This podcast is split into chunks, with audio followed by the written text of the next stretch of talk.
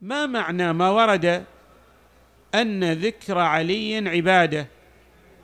وهل هذا الشيء ينطبق على ذكر باقي المعصومين؟ أكثر عندنا روايات النظر إلى العالم عبادة النظر إلى الكعبة شوفوا الكعبة عبادة بس تنظر إليها الكعبة هذا عبادة. النظر إلى الوالدين إلى الوالد تنظر إلى أبيك. نظرة رحمه وشفقه وبر على هذا الوالد. أيضا هذه عبادة. مفهوم العبادة أن يأتي بعمل يريد وهذا العمل حسن جميل ويريد أن يتقرب به إلى الله تبارك وتعالى. الله يجعل هذا العمل مقربا.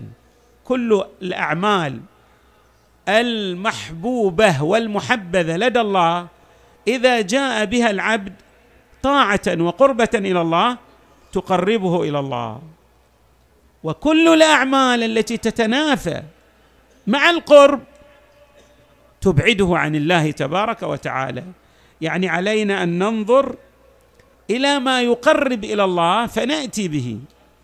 وهو سيقربنا إلى الله على نحو الجزم والحتم. لأن الله تبارك وتعالى لطيف بعباده. ومقتضى لطفه ورحمته أن يجعل جميع الأعمال المقربة تؤثر تاثيرا بالغا. هذا من مزيد عنايته بعباده. طيب.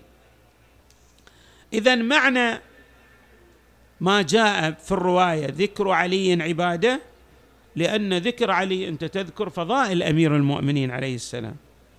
تذكر المناقب وهذه المناقب والفضائل والأعمال التي صدرت عن علي عليه السلام ليست فقط عبادة بل من أرقى أنواع العبادة التي توصل الإنسان إلى الله زلفى.